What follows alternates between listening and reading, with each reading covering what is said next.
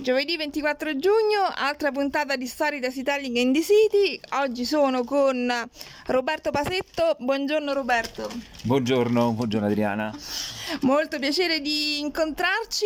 Roberto l'ho invitato alla, mm, alla data che abbiamo fatto ieri di Stessi dalle Tesi di nuovo dal vivo. Non poteva venire, però abbiamo detto però magari vediamoci lo stesso. Ho detto perché no, incontriamoci allora per una puntata di Story da Styling in the City perché Roberto è depositario e non solo, è proprio attore, tra virgolette, di un sapere molto molto interessante. Roberto, iniziamo a raccontare un po' il tuo percorso di studi e un po' il tuo percorso di vita. Allora, una scelta di studiare biologia all'università, raccontaci un po' come era nata. Ma la scelta di biologia è nata per esclusione. Mm. Eh, io ho preso, ero del tutto insicuro all'epoca, anche adesso le insicurezze rimangono, però sono di meno. E allora ho preso l'elenco delle facoltà e ho iniziato a escludere quelle che non mi piacevano proprio. Ne erano rimaste quattro, ah. che erano sociologia, eh, statistica, fi- eh, no, filosofia, psicologia e biologia. Mm. E alla fine ho scelto biologia per quale motivo? Molto intellettuale? No, perché ci, ci andavano anche dei miei amici. e quindi così mi, son, mi, sono trovato a fare biologia. Alla Sapienza? Alla Sapienza, sì. E com'è andata poi? Però ti ha, comp- ti ha conquistato? Ti è piaciuto? Allora, mi ha conquistato a livello intellettuale nella prima parte la formazione generale, anche perché devo fare... Era una sorta di rivincita rispetto alla maturità dove eh, avevo più aspettative. In realtà eh, ho preso un voto, ho preso 44 sessantesimi. Ero rimasto molto deluso deluso, soprattutto rispetto ai miei compagni, perché non rifletteva il mio percorso degli anni del liceo. Mm. Che cosa e, avevi fatto alle superiori? Eh, liceo scientifico. E, e, questa cosa mi, mi, mi, è rimasta un po' come una, come una, come una delusione, però poi dopo all'università eh, i primi eh, esami che ho fatto generali mi sono, mi sono, piaciuti e sono andato anche bene, ho preso anche eh, dei, dei, voti alti. Poi però alla fine dell'università Eccola là, l'altra, l'altra crisi, pensavo di aver fallito completamente perché mi sono ritrovato a fare la tesi, una tesi in laboratorio e mi sono trovato come avevo forse intuito che ero completamente inadatto come lo sono e incapace a lavorare in laboratorio. E quindi pensavo di aver fallito, però ho avuto la fortuna di dire vabbè ho fallito dopo questi, questi due mesi, però alla fine qualcosa mi aveva colpito durante i corsi, era un corso che avevo fatto con Giovanni Berlinguer, mm, che era il professore, professore di, eh, di, fisiologia, igiene e igiene. Eh, e, e, sono andato da lui e con lui ho iniziato il percorso e mi ha portato alla tesi. Mm. E la tesi quindi è stata proprio in, ti ricordi il titolo? Sì, equità e salute, due punti, aspetti biologici, sociali ed etici. Un tema stimolante, spiegacelo un po'. Allora, equità salute sostanzialmente cerca di all'epoca per me era anche un, un, interrogativo, no? Ci sono le persone che si ritrovano a essere diverse di natura e questa diversità di natura eh, poi come si manifesta e quali sono i fattori che rispetto a una diversità che ci caratterizza tutti ci porta poi ad avere delle situazioni di salute completamente diverse e quali sono le situazioni che sono in realtà o possono essere considerate giuste nel senso che eh, sono frutto degli eventi e cose, le cose invece che possono invece essere considerate ingiuste, nel senso le differenze sulle quali noi possiamo intervenire per ridurre queste differenze, oppure perché? Perché eh, è l'ambiente che può condizionare eh, come poi si manifestano in esiti di salute alla fine. E quindi questo ragionamento, questo, questo, ragionare su questi aspetti che all'epoca erano sì affrontati ma non tanto formalizzati, mi attraeva molto e quindi per questo ho fatto volentieri quella tesi. E... Che quindi hai proposto tu al professor Berlinguer? In realtà no, ah. in realtà pure lì è stato frutto di un dialogo con lui perché anche su questo non ero sicuro, tanto per cambiare, all'epoca almeno, e lui mi ha fatto appassionare a, leggere la, sia la parte un po' filosofico-etica che la sua traduzione pratica eh, che la sua formalizzazione appunto dell'analisi delle differenze in salute con eh, la disciplina eh, che è l'epidemiologia, che poi è diventata la, la, mia professione perché io sono un epidemiologo e adesso sono, mi occupo di epidemiologia ambientale e sociale. Quindi cosa fa un epidemiologo ambientale e sociale? Un epidemiologo oggi, forse l'epidemiologo cosa fa? Eh, molti se ne sono, resi conto con, i, con, con, il con, il COVID.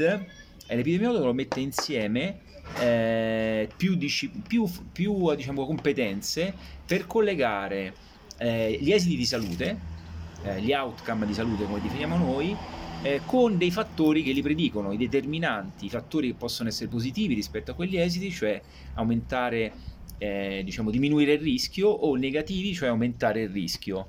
Eh, I determinanti di cui mi occupo io, e questa è una prima competenza, sono quelli ambientali e sociali. Poi ci sono tutta la competenza che riguarda gli esiti di salute e poi c'è la competenza che collega l'una agli altri, che è quella statistica. Dopodiché bisogna eh, acquisire tutte competenze che riguardano relaz- il ragionamento sui, sul collegamento tra i determinanti, quindi fattori di rischio e beneficio, e gli esiti di salute e poi quali sono, come si fa a tradurre le informazioni che tu riesci a dedurre dalla ricerca in eh, informazioni che possono essere usate dai decisori per prendere appunto delle decisioni. Mm-hmm. E l'epidemiologia si, do, si destra, eh, si, o meno, si distriga in tutti questi aspetti qua. Quindi un eh, lavoro di studio di dati, però anche di confronto diretto con i contesti per poi riportarlo nei contesti, i risultati? Assolutamente sì, la discipl- l'epidemiologia è una, è, una, è una, ricer- una, disciplina di ricerca applicata. Mm. In particolare noi ci occupiamo di eh, problematiche perché emergono dal territorio. E, e, e, dobbiamo dare al territorio delle risposte, ad esempio questo rispetto alla situazione del Covid. Eh, quindi per dare delle risposte che permettano ai decisori, che possono essere appunto dei politici, che possono essere dei, di coloro che si occupano, dei dirigenti che si occupano del, del, del, settore ambiente, nel mio caso, salute sui territori a livello delle regionali, a livello delle regioni, a livello locale, e per poter a loro dare questi elementi l'epidemiologia appunto parte da eh, situazioni problematiche sul territorio. Eh, con un eh, cappello diciamo, di formazione generale, di inquadramento generale e con il confronto con la, con la, con la comunità scientifica internazionale, tu cerchi le strade per prima studiare eh, eh, questi, queste dinamiche sul territorio e poi dare dei suggerimenti eh, appunto a chi prende le decisioni. Mm-hmm. Quindi è una, assolutamente, una disciplina applicata tu ti sei occupato di ricerca applicata, ti occupi di questo attraverso una serie no, di incarichi. Come è stato dopo la tesi? Raccontaci un Beh, po'. Anche lì è stato un percorso, cioè ostacoli, ma di, scop- di scoperta, di ricerca. Prima di tutto eh, di ricerca della mia identità, nel senso di capire a che cosa sono adatto, quali sono le mie caratteristiche. E questo io per mia natura l'ho scoperto solo cammin facendo e facendo tanti errori, ma anche, eh, ma anche gettandomi in tante scoperte, nel senso eh, mi veniva fatta una proposta e io l'accettavo e poi scoprivo eh, se faceva meno per me, per cui ho lavorato con una professoressa che lavorava con Berlinguer all'università e lì ho fatto anche il, così, il, classico assistente, che in realtà assistente non è, però ho fatto mhm. gli esami, ho fatto delle lezioni, ho fatto delle prime, le prime esperienze di ricerca, poi ho lavorato al Teleton in... Uh, eh, nel peer review system, un sistema che permette di valutare i progetti contattando i ricercatori esperti per le singole tematiche dei progetti che venivano presentati al Teleton. E poi ho lavorato, eh, sono tornato a, ho iniziato a lavorare all'Istituto Superiore di Sanità perché una ricercatrice che lavorava sulla tematica degli antiparassitari e della relazione tra esposizione antiparassitari e le lavoratrici in serra e l'abortività spontanea sta facendo uno studio con dei questionari, io ho chiesto alla professoressa con cui lavoravo all'università e lei mi ha suggerito, io sono andato là, ho iniziato a fare questa attività, ho iniziato a frequentare la, la, la biblioteca, ho iniziato a parlare con le intervistatrici, ho acquisito i primi rudimenti del mestiere, poi da lì il direttore di quel reparto mi ha mandato al Policlinico a lavorare per un anno eh, in, un, eh, in, un, laboratorio di citodiagnostica mm. e, e anche istopatologia e lì dovevano ottimizzare una raccolta di dati che riguardava una particolare forma tumorale e io li ho aiutati a fare questo, da lì abbiamo fatto le prime ricerche, anche lì con, anche con aspetti particolarmente interessanti, eh, anche con qualche intuizione innovativa eh, e poi sono tornato a lavorare all'Istituto Superiore di Sanità e lì ho lavorato e lavoro tuttora in un reparto che prima si chiamava di epidemiologia ambientale, adesso con l'evoluzione dei tempi e la sua forma contemporanea è di epidemiologia ambientale e sociale perché i fattori ambientali sono spesso inestricabilmente associati a quelli sociali, proprio associati a quelli sociali, uh-huh. per determinare poi gli effetti sulla salute. Quindi di questo mi occupo ora.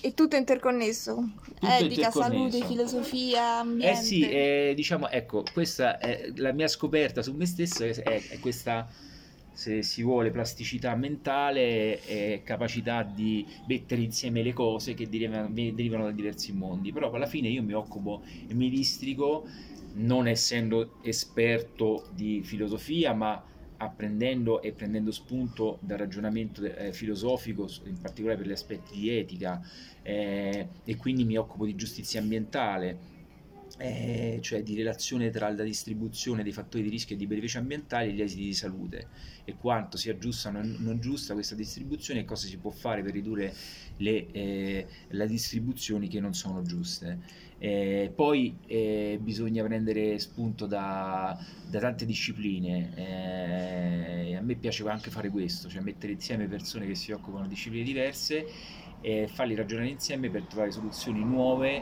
a problemi nuovi o vecchi che non hanno soluzioni.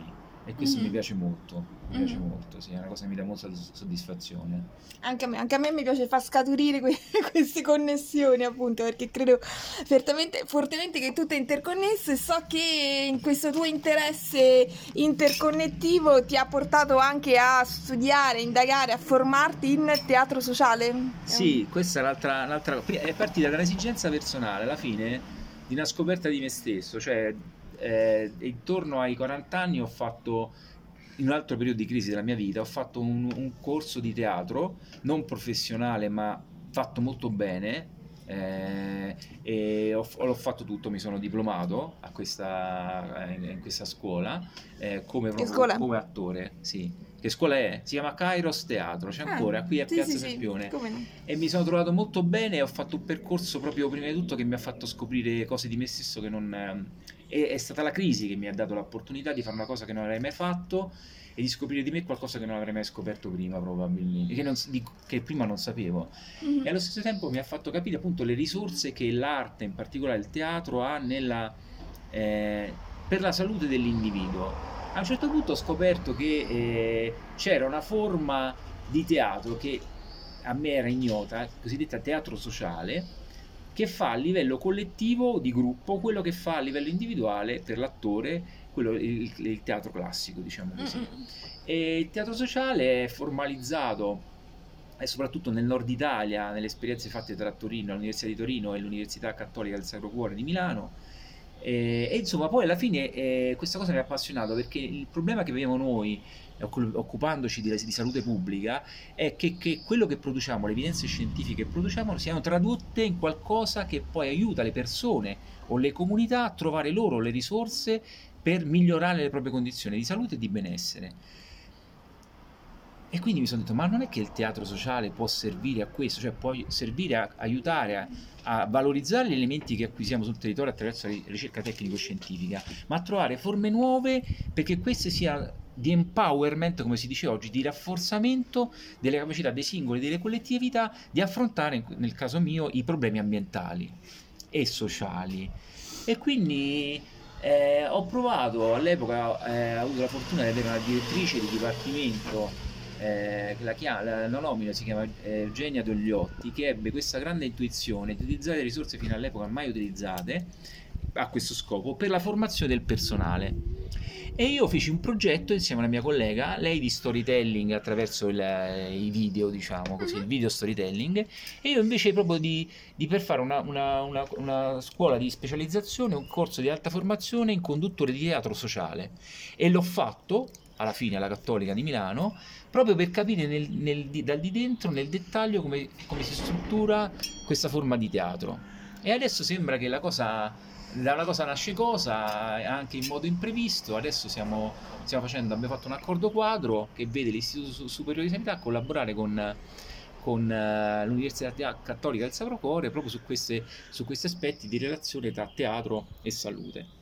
Quindi un percorso finalmente illuminato che appunto interconnette anche il teatro, sì, mm, intercalandolo. Arti, è importante questo, che le arti, eh, cioè questo a livello intuitivo spesso si sa, si, si, si sente dire, ma a livello formalizzato è necessario fare i passi in avanti e quindi anche dei passi di ricerca per capire qual è l'effettivo contributo che le arti hanno e anche formalizzarlo, anche farlo riconoscere in modo ufficiale da chi esatto. può farlo riconoscere in modo ufficiale, che le arti hanno come componente complementare alle, alle, diciamo, alle dimensioni della ricerca più razionale, più tecnico-scientifica, più basata su Invece la parte artistica si complementa con quella razionale nel produrre evidenza e nel tradurla in qualcosa che rafforza le persone nella, nelle loro capacità di salute e di benessere a livello persone, quindi personale, individuale, ma anche a livello collettivo.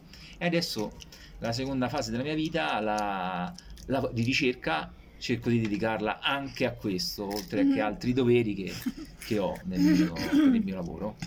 Sicuramente, sicuramente, il Covid in tutto questo è un ulteriore elemento di indagine per voi che state appunto dentro l'Istituto Superiore di Sanità per, proprio per studiare comunque la, il teatro, l'arte, la connessione proprio con eh, le problematiche sociali e umane che ha avuto. Ma, ma sì, certo, è stato per tutti, cioè, cioè, ci sono stati quelli che stavano sul fronte occidentale, io esatto. sempre così, dei colleghi che, che lavoravano sul su questa tematica eh, diciamo che sono stati quelli sono stati veramente posti ma a tutti noi ovviamente ha, ha portato tutti noi ricercatori a, che ci occupiamo di sanità pubblica a ripensare a quali sono le priorità a quali sono le nuove priorità a, a cercare e a capire le nuove strade che dobbiamo eh, cercare di, di coltivare per raggiungere l'obiettivo che è quello di promozione della salute e del benessere. E ad esempio sul mio fronte eh, ma la consapevolezza che sta diventando diffusa, di passare da, dalla cosiddetta epoca dell'antropocene, che ci vede al centro a plasmare tutto il mondo a nostra immagine e somiglianza, a invece essere consapevoli che siamo parte di questo mondo, del mondo naturale, e che dobbiamo essere, cioè dobbiamo essere, dobbiamo recuperare questa dimensione di, ehm, di, dire, di equilibrio naturale, in cui noi siamo parte di un tutto e, e dobbiamo rispettare, visto il potere che abbiamo su questo tutto, eh, ascoltare, ri, ricapire, eh, riconquistare una relazione equilibrata con gli altri esseri viventi. Assolutamente sì. Un argomento, una sfida, un lavoro più che mai contemporaneo e urgente e fondamentale. Di tutti, eh, non solo di noi esatto. ricercatori. Sì, sì, Però sì. a noi magari, visto che ci occupiamo proprio di, di, questi aspetti di ricerca, ci ha, ci ha stimolato la riflessione e adesso la ricerca appunto di, di, attività che permettano di, di renderlo concreto. Ecco, Avresti mai pensato da piccolo di fare questo lavoro? Che ti aspettavi? Come ti vedevi? Assolutamente no, no, no, è, come dicevo prima forse proprio ecco questo ah io mi, mi definisco un ricercatore ah bello sì un ricercatore nel senso che, che, la ricerca è una costante nella mia vita e, e l'attorialità nel senso che anche sentirsi un po' protagonisti eh, effettivamente lo è divenuto col tempo. Mm-hmm. Quindi sono un ricercatore. Quindi studio e azione insieme, che sono come inscendibili tra di loro, no? Assolutamente sì. Eh, eh, almeno nel nostro caso lo, lo studio è guidato da, dalle emergenze sul territorio, non è una, uno studio fine a se stesso. Eh, che ha anche della disciplina della scienza pura, non, non, sono altro e hanno la loro dignità ma la disciplina applicata di quelle come quella di cui mi occupo io prende ispirazione da esigenze e da emergenze eh, che nascono sul territorio. Bene, bene, allora ti auguro veramente il meglio e vediamo qui i nostri auguri di buona vita che cosa Vado. ti tirano fuori, vai, ah, tira fuori qualcosa. qui aspetta, mettiamoci gli occhiali. Ah, Aspetta, eh. Anch'io mi devo mettere gli occhiali, eh, come legge pure a me, vediamo che legge. L'immaginazione è la prima fonte della felicità umana.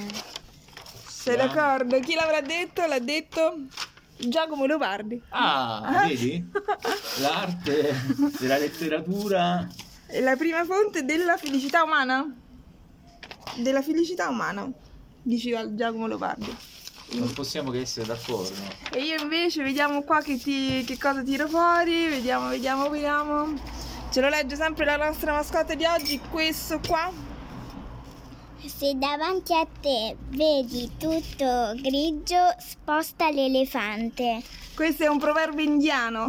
Che mi pare che con tutte le sfide che hai affrontato, con tutti gli ostacoli che hai voluto superare con grande no, sperimentazione, questo elefante l'hai spostato più volte. Ma non lo so, poi l'elefante mi ha incrociato e mi ha dato una botta a lui per andare dall'altra parte. Non lo so se io l'ho, l'ho- Mi sa che invece nel mio caso, ecco, magari l'ho affrontato di, di vetto e lui mi ha rimbalzato e mi ha detto vai là, perché di qua non fa per te. Ottimo, va bene. Allora Roberto, grazie mille, veramente buon lavoro, c'hai un, un bel impegno davanti a te, no? Sulle Be- spalle. bello ma anche piacevole, devo dire che la ricerca è sicuramente un'attività che riempie la vita. Mhm. Ti dà proprio soddisfazioni Sì, proprio sì, umane, sì. L'ho intellettuali. scoperto, cioè che facesse per me l'ho scoperto a 35 anni, cioè con una certa consapevolezza, eh. però devo dire che se hai quella mente come io penso ormai di avere, eh, è, è un modo per esprimere proprio la tua mente. eh, e poi se questo ti traduce in qualcosa che dà qualcosa agli altri, penso che sia l'obiettivo di tutti, almeno Eh sì. la felicità, fare qualcosa che esprime te stesso e ha un ritorno per gli altri. Sì, un lavoro su te stesso e per gli altri in per altri, contemporanea. cioè quel- quel- come la tua, l'espressione di te stesso eh, arricchisce anche gli altri. Per me una vita che eh, riesce a combinare queste due cose è una vita realizzata. Quindi benedetti quegli amici di biologia che ti hanno portato là. sì, Li sì. vedi ancora, li frequenti? Eh beh, eh, sì, alcuni sì, li ho, rivisti tra poco perché erano tra l'altro dei miei amici del liceo. Ah, Due in particolare, eh, Claudia, Claudia Vittilio la ricordo, anche perché ci siamo rivisti di recente, e Alessandro Canella. Con loro abbiamo iniziato il percorso di biologia all'epoca. Bene, bene, loro sono felici, soddisfatti come te? Loro sono felici, fanno lavori diversi dal mio. Alessandro fa il fisioterapista, invece Claudia lavora alla FAO, insomma, non so esattamente come e non mi ricordo come, però l'ho visti e erano felici, insomma, siamo una bella classe di liceo che, che- che si ritrova. Bene, bene, bene. Allora, buona continuazione e anche buona estate, visto che è appena iniziata l'estate. Grazie Adriana, grazie mille anche a te e buona prosecuzione con la tua strada. Grazie, di interconnessioni, Di eh, qua le connessioni non finiscono mai, Stesi dalle, mio. dalle tesi, ma anche eh, perché no, eh, oltre che guardare la tesi, vedere che, che quelli un po' più grandi come me che cosa fine, che fine ha fatto la tesi, penso che lo chiederai nelle tue interviste. Esatto, esatto. Quanta vita c'è dietro e dentro quelle pagine e dopo quelle E pagine. dopo quelle pagine, Esatto. volte, comunque c'è sempre qualche cosa. Eh sì, Quelle pagine sono comunque, o quel momento di vita è comunque una svolta, sì. Sono tutt'altro che, solma- che solamente un pezzo di carta, molto di più. molto di più, sì sì. Un contenuto emotivo importante che poi si libera in energie che vanno da tante parti diverse. Esatto. Grazie mille Roberto, a presto averti a uno dei nostri incontri anche collettivi. Grazie, a Adriana, grazie a te. Al prossimo giovedì.